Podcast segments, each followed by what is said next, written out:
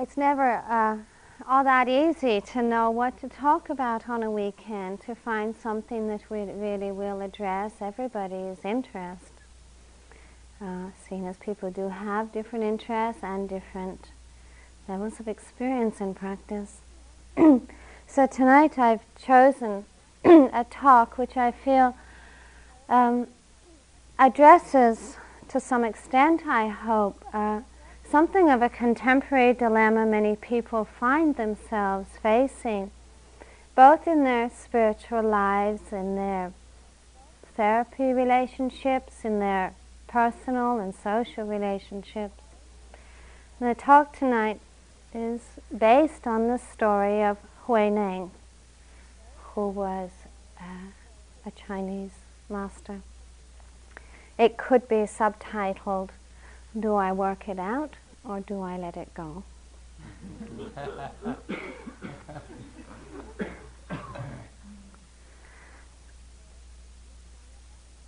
Each one of us lives with, as our constant companions, our bodies, our feelings, our minds. Each one of us carries with us our own unique memories from the past, our own experiences from the past. Each one of us experiences the world in ways that are different from others, in ways that are unique to each of us. We all have too our unique, individual aspirations, dreams, goals. All of this is what makes us a unique individual. All of this is what creates our own personal world, our own personal way of seeing, our own individual way of experiencing ourselves and life around us.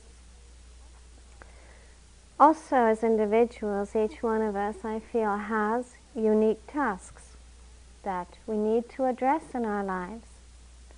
We have unique resources within ourselves that at times lay, lie dormant, that are in need of development, that are in need of nurturing.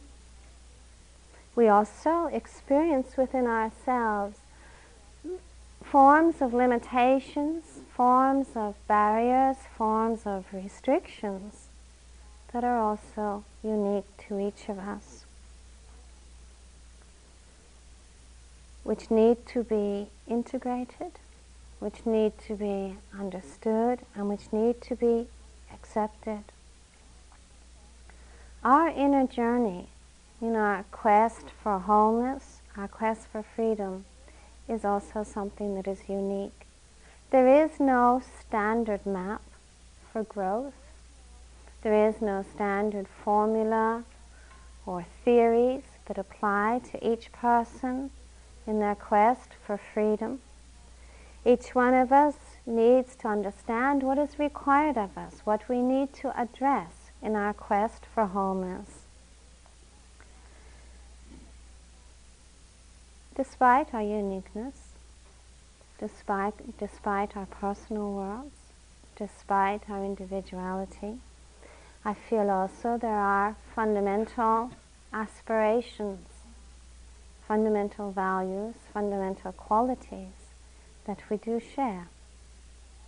On a fundamental level, we aspire towards peace.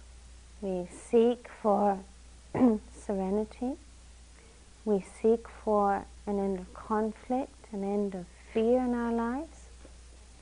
We seek for an understanding of what it means to be free inwardly, what it means to be free of pain, what it means to be a whole, an awake, a conscious human being. And we ask ourselves at times in our lives, at different times, how do we do it? How do we find an end to fear? How do we find an end to anxiety, to conflict? How do we come to freedom? How do we come to wholeness? What is the process for us coming to a place within ourselves where we feel we can walk freely in the world, where we can know a profound dimension of freedom within ourselves. And at times when we ask ourselves those questions, we may see that we encounter particular inner experiences, memories, ways of seeing that seem to inhibit our freedom, that seem to inhibit our sense of completeness, of wholeness. And when we look at what it is in the present in our lives, that seems to create limitation, that seems or appears to create restriction and confinement. So often we see that we hold a number of belief systems about who we are, that we at times experience distorted ways of seeing the world around us, of other people, ways of seeing belief systems that lead us into conflict, into anxiety, into fear and insecurity. And when we look at all of those things that seem to prevent us in this moment from being truly free, we can also see that in many ways those very obstacles we seem to experience are the intrusion of the past into the present. They are rooted in past experiences of pain and fear. They are rooted in memory. They are rooted in conditioning. And when those past experiences intrude into the present, they create limitation. They create restriction. We have in our lives, in the past and in the present, experienced profound moments of connection, of joy, of sensitivity, of love, of serenity. And we value those moments and those experiences and we appreciate their significance deeply.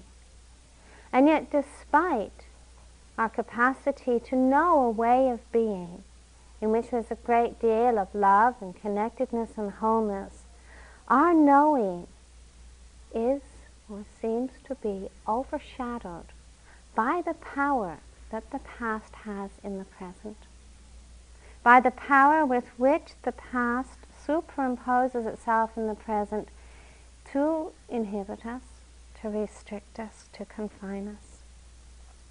We fear repeating pain. We fear repeating experiences in which we perceive the possibility of pain. That intrusion of the past and the present we can mostly see is made visible in the form of scars, scars that we carry in the present moment, scars that are in need, basically, essentially in need of healing. Probably all of us in the past, at different times in our lives, have not been able to avoid pain. Hmm? Have had experiences of what it means to feel rejected, to feel undermined, to feel unloved, to feel disapproved of, to feel condemned. Those experiences in the past have a deeper impact, a deeper, more profound impact than the experiences we have in the past and present of our capacity to experience wholeness, freedom and connectedness.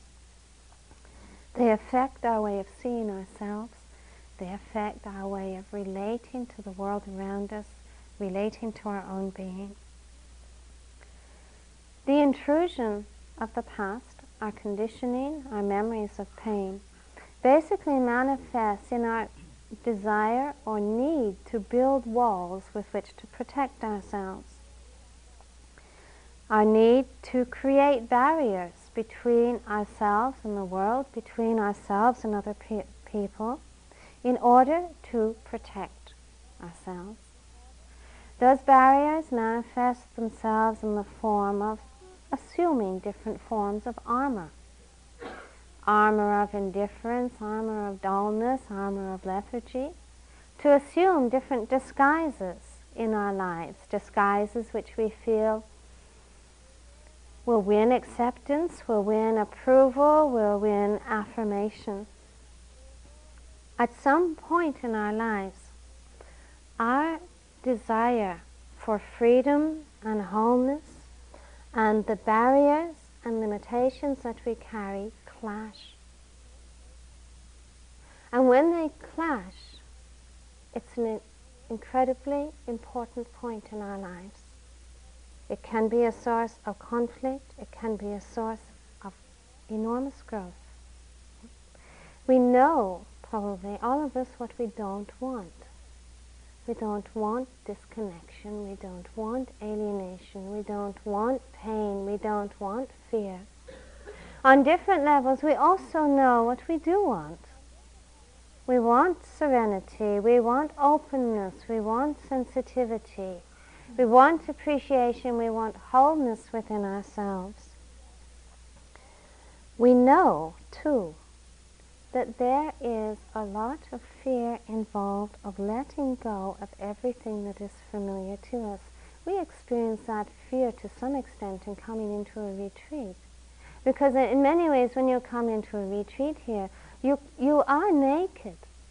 You are vulnerable in many ways.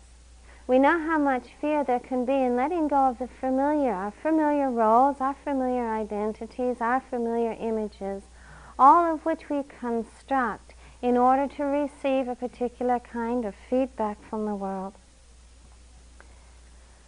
There can be fear of being without our defenses because we fear they may that openness, that vulnerability may bring pain, but we also know that there is pain in living in a defensive, protected, limited way.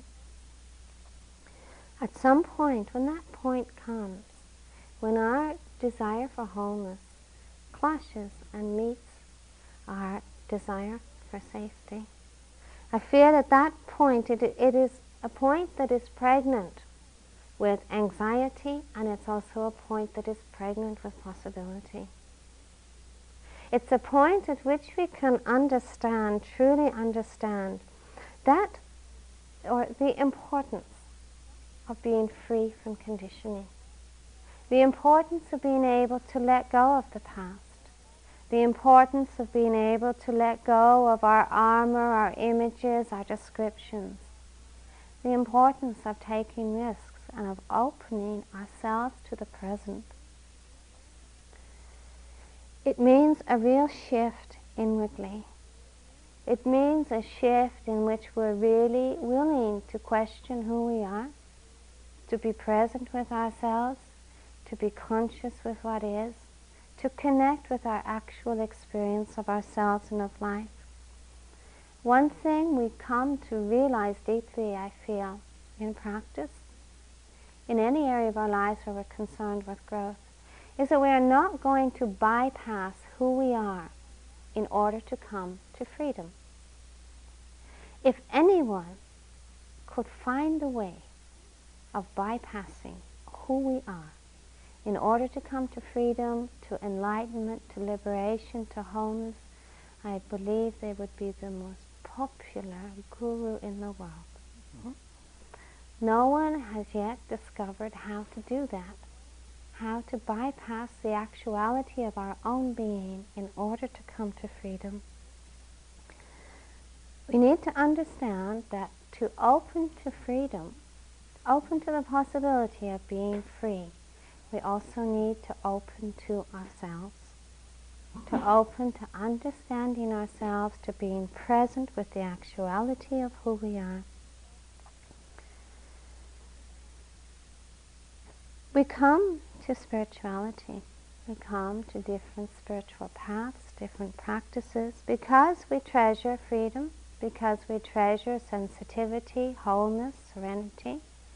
We come to different spiritual paths because they seem to offer us, they do offer us, tools, vehicles for being more awake, for being more conscious, for really nurturing understanding.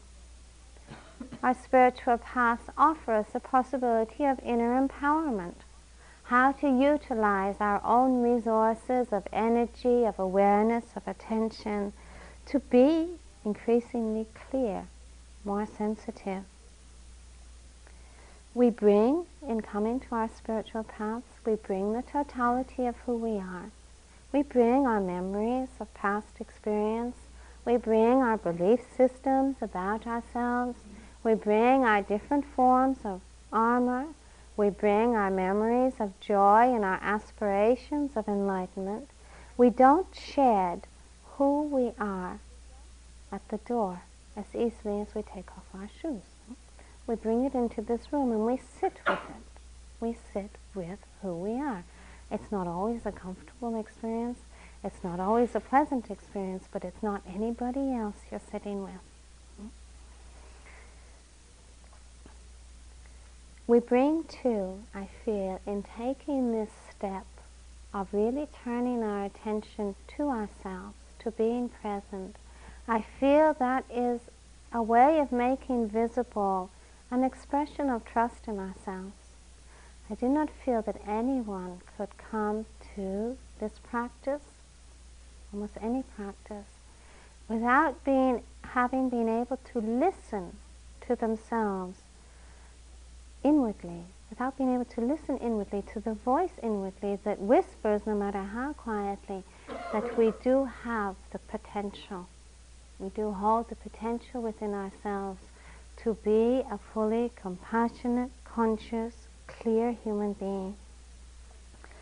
Yet sometimes we come to spiritual practice to therapy and we find that there are some very seemingly contradictory views about how we should relate to our personal reality, how we should work with our personal reality, how should we, we should work with all of this that we call our individuality.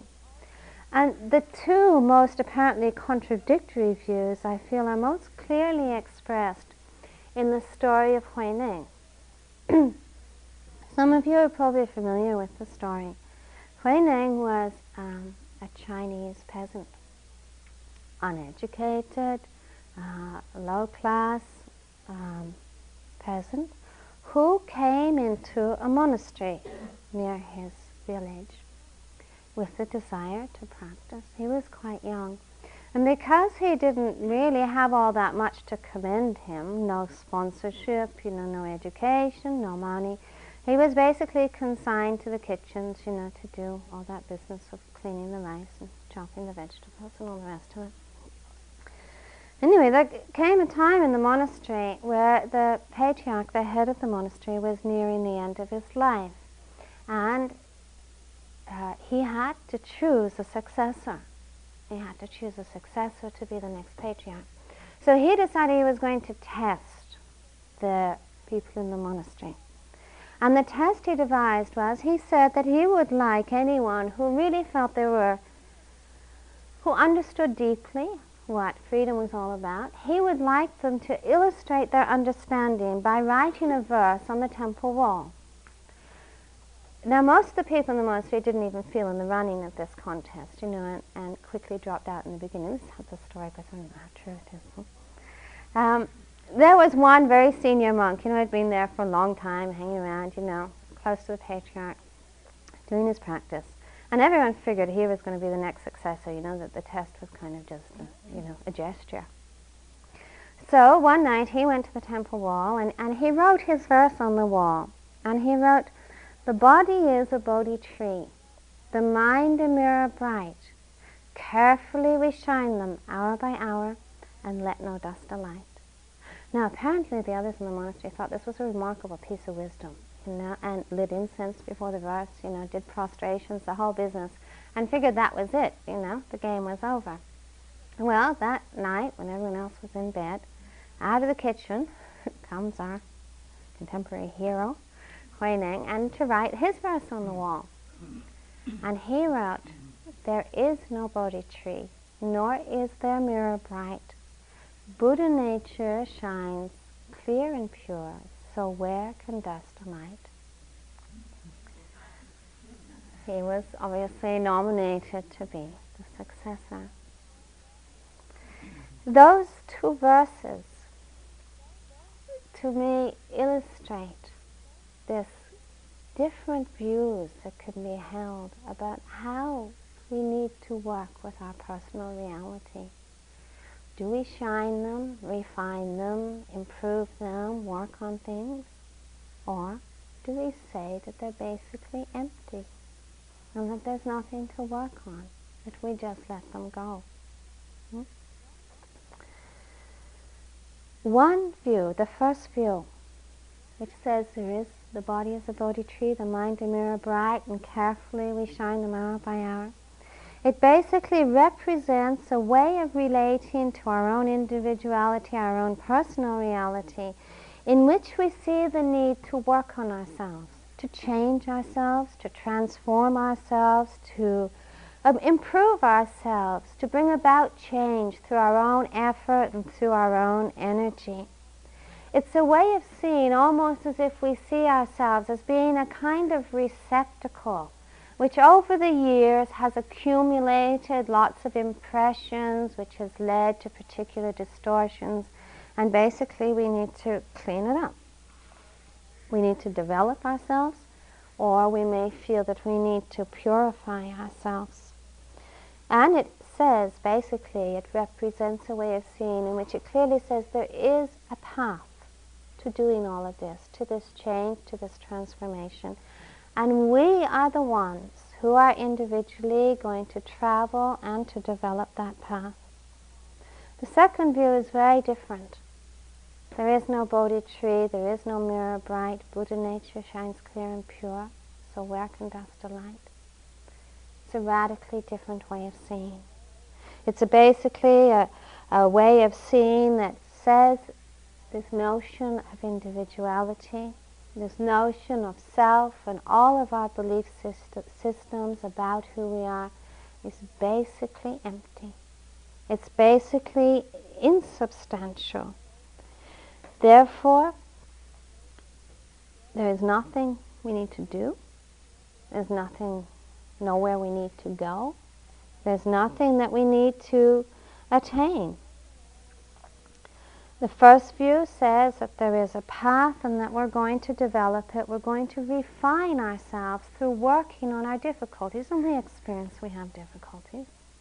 We often feel that we have to work on them. You know, we have to understand, we have to integrate, we have to transcend. We may even feel that we have to overcome particular aspects of ourselves.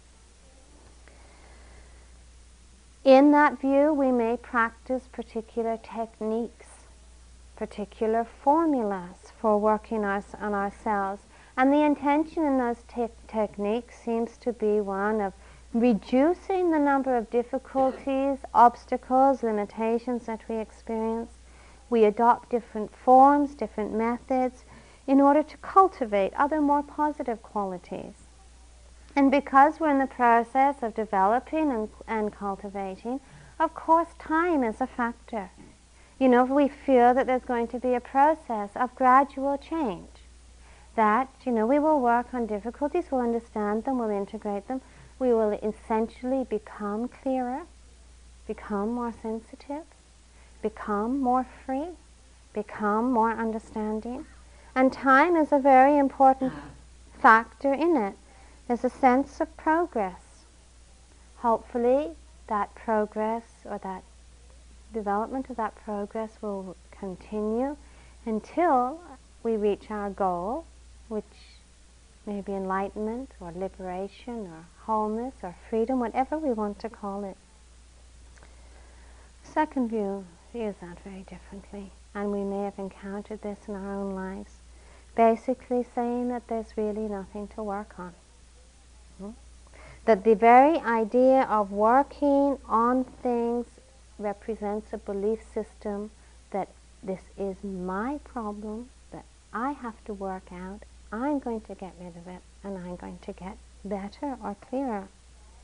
It's a view which says all this variety of problems we experience in our life have only a relative existence, that their continuity is dependent upon our belief in self our belief in an entity which we call me, I. And it says that there is no progress and no gradual development. That all of those notions depend on a very real entity which it's possible to change.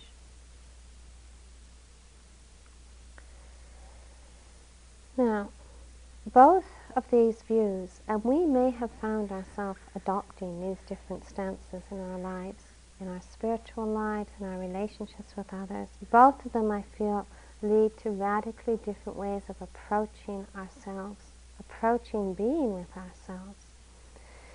You know, if you, if time is a relevant factor for you, change, improvement, uh, transforming, overcoming, if all of those are qualities that have meaning for us, then we can indeed find ourselves becoming very intense in our practice. Because we feel that there are these obstacles which have a very real existence and we must overcome them. You know, we must penetrate them or get rid of them or cut through them in some way and that it all relies on our effort and our energy. And that if we don't put out the effort and the energy, they're not going to change and we're going to be stuck with them forever. Uh, and that's a pretty awesome prospect at times. So we can become very intense on working on things. Working on anger, working on jealousy, working on greed, working on defensiveness. We can become very intense. Often the difficulty that comes with that way of seeing is that there is a tendency in ourselves to focus on the negative. when you think of needing to let go of things or of changing things, what is it basically that you need to let go of? Usually we don't, you know, highlight things that we feel are more attractive about ourselves. You know, we don't feel that we need to let go of our compassion, our sensitivity, our appreciation. No, we almost always tend to isolate the negative within ourselves, which indeed does make practice a very miserable path. Simply because there seems to be so much to do. And no sooner do we manage to work on one thing than something else pops its head up, saying, you know, I'm next, you know, you worked on your anger last retreat, now it's greed, you know it can make it very intense and it can really lead to this idea that the path of meditation is the path of misery. Hmm? And there is a tendency then to equate suffering with progress. And I feel this is a common tendency in spiritual growth, to equate suffering with progress. I know in my own practice, you know, some years ago in India, was very much into that mode of seeing, you know, that to really be getting anywhere I had to be suffering. And if I wasn't suffering, something was wrong. You know, and I used to go and reach, and it was a commonly held belief in the group of people that I practiced with. It was almost a competitiveness about how much we could suffer, you know. So who could suffer the most, you know? And that person would be the kind of source of envy for the rest of us because they were suffering more than we were. You know, and then you would get this remarkable phenomenon of retreats, you know, where you know, you'd have someone screaming or quaking or shaking or crying, you know, and everyone else would be looking at them with green with envy, thinking, you know, well, they must really be coming to grips with something. You know, they must really be working on something because look how much they're suffering. I think it's a view that we do have to question to, to some extent, you know, whether suffering is a sign of progress. When we're very much into a gradual change over a period of time, then also signs become very important to us. Signposts become very important to us. You know, we feel, we measure ourselves constantly when we're into this notion of gradual change, and I'm not dismissing it. But we tend then to measure ourselves constantly. You know, you've probably seen it even today you know, if you have a sitting where your mind is not wandering so much, ah, it's a sign I'm getting better. You know, if you come into the next sitting and your body's aching and your mind is scattering, it's a sign. You know, I'm failing, I'm regressing. And we tend to be then always looking out for those signs, you know. Am I getting better? Am I doing better? Am I failing? Am I regressing? And we tend to measure our own spiritual worth, our own spiritual identity by the signs that we manage to see in our practice. Now, the second view basically is one that can be very attractive to us. it says that there's nothing to work out, that there's nothing for us to do, that it's basically a waste of time for us to work on things, to concentrate on change, on transformation, on penetrating. It can be very attractive, you know, particularly for people who have difficulty connecting with their personal reality. It's enormously attractive to be able to say, oh, well, that's just ego, you know, or that's just my conditioning. You know, it's not real, it's empty, it's insubstantial, it's got nothing to do with me. You know, so why should I do anything about it? Hmm? It can be a very easy way of dismissing or becoming dismissive about our personal reality. And yet we also have to question whether there's some validity in this way of seeing. Is is it not possible that we can be forever working on things? Is it not possible that we can be forever working things out, changing ourselves, trying to get better, trying to progress, trying to get rid of things that we feel are ne- negative? Isn't it to some extent going to be an endless task? Because we must also probably see even by this point in our practice, that the very nature of self, the very nature of this I notion that we carry around is to accumulate descriptions. You know, I am angry, I am joyful, I am a meditator, I am a yogi, I am a worker, I'm sad, I'm happy. We see that whenever that kind of center exists within ourselves, we're always accumulating a new description. and the basic problem, the basic problem is not so much these things that we consider to be problems, but the basic problem perhaps more is in our belief that this is who I am. This is my total reality this definition or description I hold about myself, whether it's negative or positive, is a total and real description of my totality as a human being.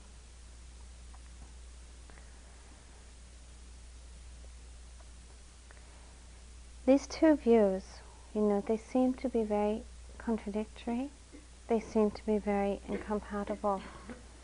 We are going to encounter them in our lives in our spiritual lives, in our social lives, in our therapeutic lives, we're going to encounter them. Do we work it out? Do we let it go? What do we do? Is it one or the other? One thing, obviously, that needs to be considered is that they are, of course, just views. Hmm? And any view, no matter how spiritual it is, or how highly enlightened it is, or how admirable it, it seems to be, is still a view, it's still a form of conditioning, it's still a limitation. Hmm?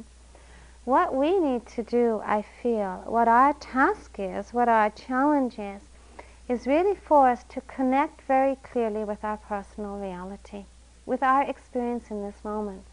Because I feel if we can connect so clearly, so deeply with our experience in this moment, our actual path is going to become clear It's going to become clear for us what we need to address, where we need to let go, where we need development, where we need nurturing. It's going to come clear for us. It's not enough to say to ourselves that things are just ego. Or to tell yourself, just let go of something, no matter how much in theory that seems very logical and very right. Try it sometime. You know, when you're in the midst of some chaotic mind process, when you're in the midst of some intense mental state, just try saying to yourself, well, I'm just going to let go of this. You know, usually you end up with a big fat zero in terms of letting go. Conceptually, it's not possible to exercise that kind of control over ourselves. it seems to me that to let go of the notion of self, of the notion of I, and it is very much the essence of meditation practice. First of all, to some extent, we need a healthy self to let go of. Now that seems to be quite a heretical thing to say. Healthy self, you know. Um, I've come to feel that it has some validity. When our notion of who we are is very imbalanced, is obsessive, is very compulsive, is hung up on particular belief systems, it has the effect of basically making us dwell on things, become obsessed with things, become repetitive in our thought processes. When we have a very imbalanced, limited way of seeing who we are, we cannot help but be constantly occupied with it. Hmm? No matter how much we might say to ourselves, ad infinitum, this is just empty, this is just ego, we will be occupied with it. So it seems to me, first part, or one aspect of practice, is a kind of healing. And in one aspect of practice is bringing about a very balanced and expansive sense of who we are. You might call it a healthy self. It's a way of seeing ourselves in which there's a strong presence of inner trust, of stability, of balance, where we feel within ourselves a capacity to accommodate every aspect of our being with acceptance, with love, and with gentleness. It's a way of seeing ourselves in which we don't define ourselves by the negative. Hmm? It's a way of seeing ourselves, I feel, in a balanced way rather than defining ourselves by limitation. That's what I'm calling a healthy self. And a part of our practice, I feel, is really concerned with this whole area of acceptance, understanding, and integration because that acceptance and understanding and integration has an effect upon our consciousness. It means an expansiveness inwardly. You probably have experienced today when you have a thought process come up, an image, an obsession arise within yourself, you, your consciousness becomes constricted around it. You know, our capacity to see, our capacity to feel, our capacity to connect is so limited by that constriction. Acceptance and understanding and gentleness, integration, allows the consciousness basically to expand. With that, it is within that expansiveness that there is the capacity to let go. That there's really the capacity to let go.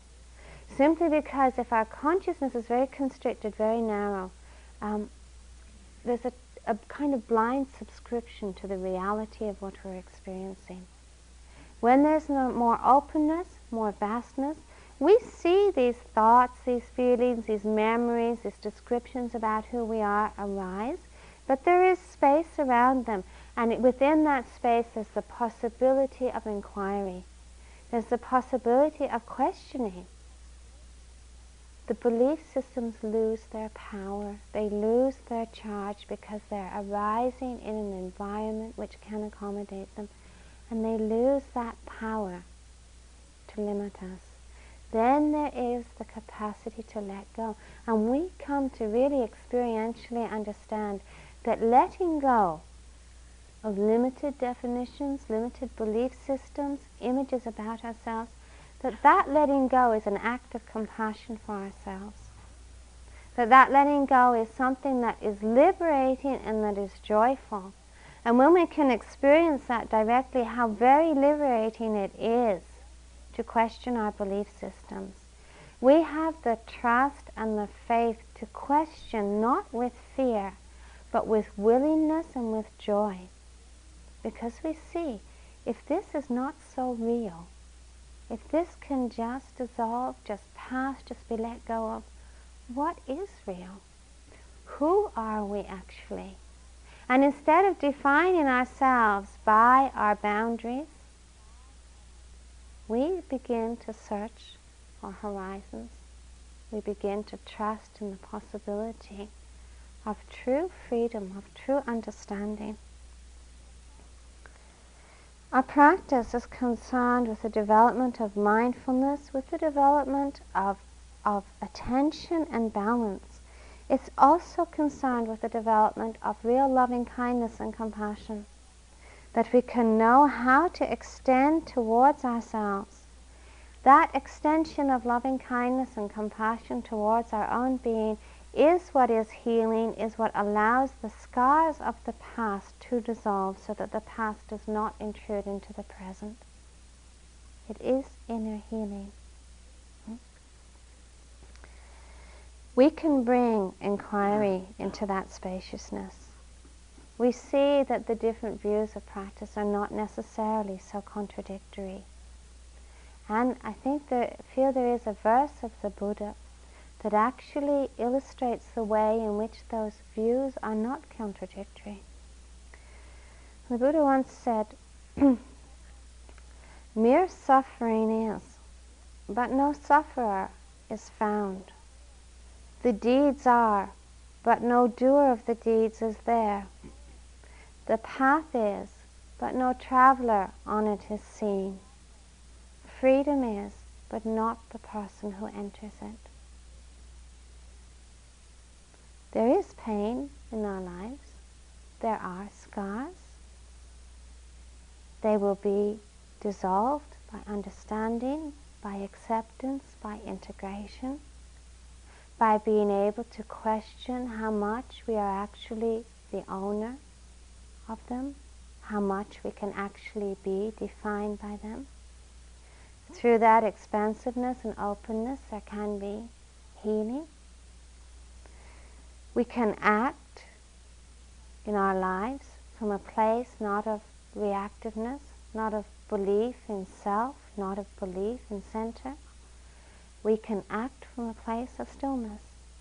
We can act from a place of pure silence inwardly so that we can do and be powerful and effective in our doing, but we are not measured by the results of our actions.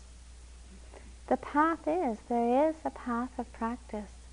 It's a path of cultivating inquiry. It's a path of acceptance. It's a path of nurturing understanding. It's a path which doesn't, which is not designed to improve ourselves, but to understand the reality of who we are. Freedom is, but not the person who enters it. I will not be enlightened. I cannot gain enlightenment but there is freedom.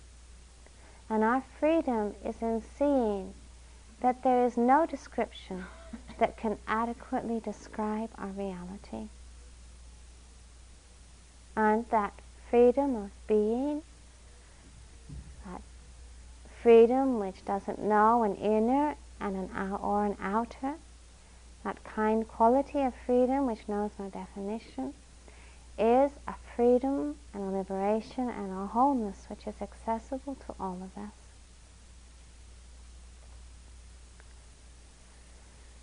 May all beings live with sensitivity. May all beings live with awareness. May all beings abide in freedom.